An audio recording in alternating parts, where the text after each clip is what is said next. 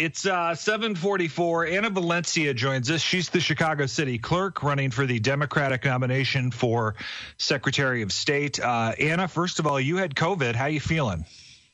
I'm much better. Thank you so much. Um, thank goodness for the vaccine and booster. And um, I was able to get an antiviral, and I'm much better. So happy to be back on the campaign trail. Yeah, this is what I've told people, especially like the well i got vaccinated and and i i'm i still got covid. It's yeah you still got covid but you're upright. You have the yes. flu for a couple of days and you're not on a ventilator in in the hospital. So so thank Absolutely. goodness for that. Thank and we're God. glad you're feeling we're glad you're feeling better. Um, chicago city clerk a lot of people don't know you're a downstater.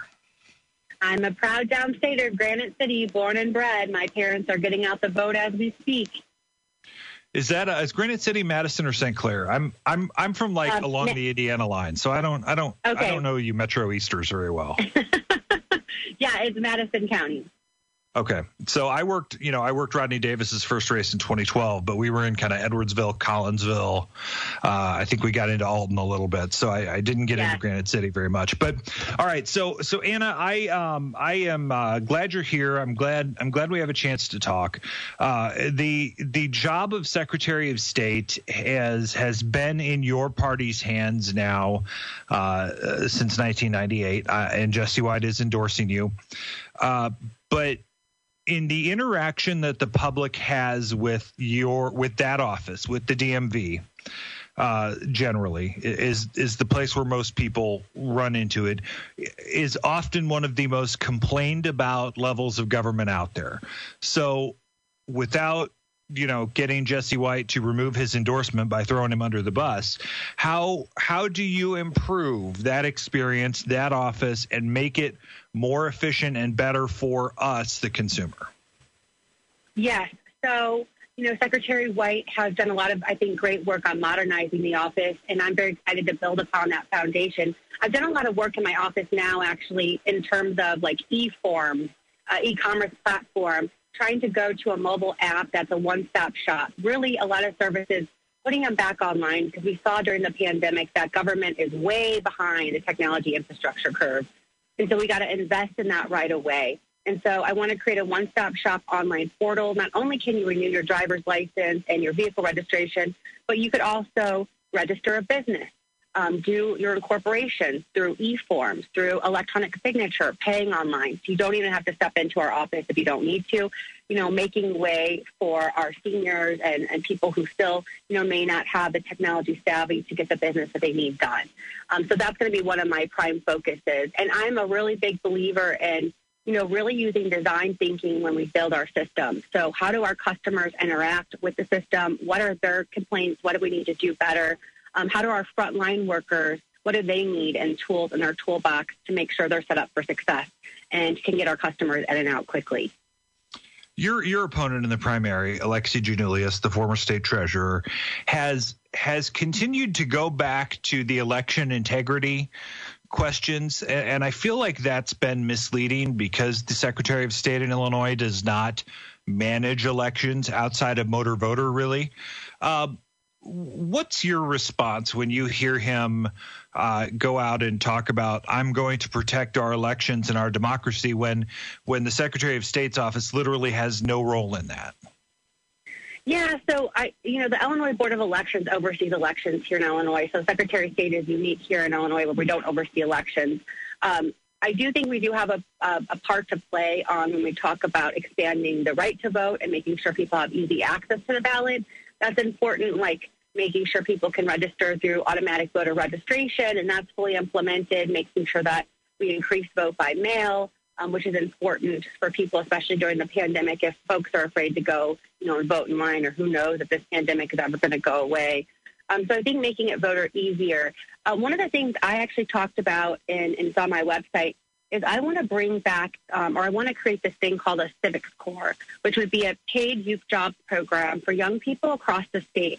And why I think this is so important is, you know, I grew up in Granite City. I didn't come from a wealthy family. I wasn't connected with privilege here. I was, I didn't know that you could even run a campaign and that could be a career, work in government and that could be a career. And it wasn't until I, I was actually had a job shadow opportunity in high school, um, job shadowing Senator Evelyn Bowles. Many of your listeners may remember her. Mm-hmm. And I remember stepping into the Capitol and being able to look up at that dome and, and feel like I wanted to be part of this. And I didn't know how, but I wanted to make a change for my community. And there's so many young people across downstate that don't have access uh, to this experience. And so I want to be able to bring them in, uh, teach them how to be civically engaged in our community, teach them how to be civically engaged in our democracy, and, and make a better change within government, learning how to register voters, um, and just and really putting that into the next generation of leaders because we got to pass the baton and there's going to need to be continued progress and we got to look to our young people to get civically involved and, and do their part. Anna Valencia joins us here on WMAY. Patrick Pfingsten in for Greg Bishop. Uh, Anna, I, I, do need to ask you about some of the ethical questions here about uh, some some texts and emails and, and things that came out between you and your husband, who's a lobbyist, and and and Lord knows, as as someone who's uh, married to a former political reporter, we have uh, we have had times in our our lives where uh, our jobs required us to have a firewall up. Um, but it also appears that uh, there are questions about whether you helped him uh, build business and make more money through access from your office. How do you respond to those allegations, and and why is what you did okay? Well, first, they're absolutely false. I will tell you that first. And second, you know, I I've had to deal with this very publicly, and I wish, you know, coming into office, I would have been a little bit more careful with my personal and professional emails. But you know, you, as you learn, you get better, and I'm a stronger public uh, servant because of all this that I went through. Um, but this is completely false, and we have separate careers, and I made it very known that if I'm the Secretary of State, that my husband will not do any business with the state of Illinois. There's not even a perception otherwise.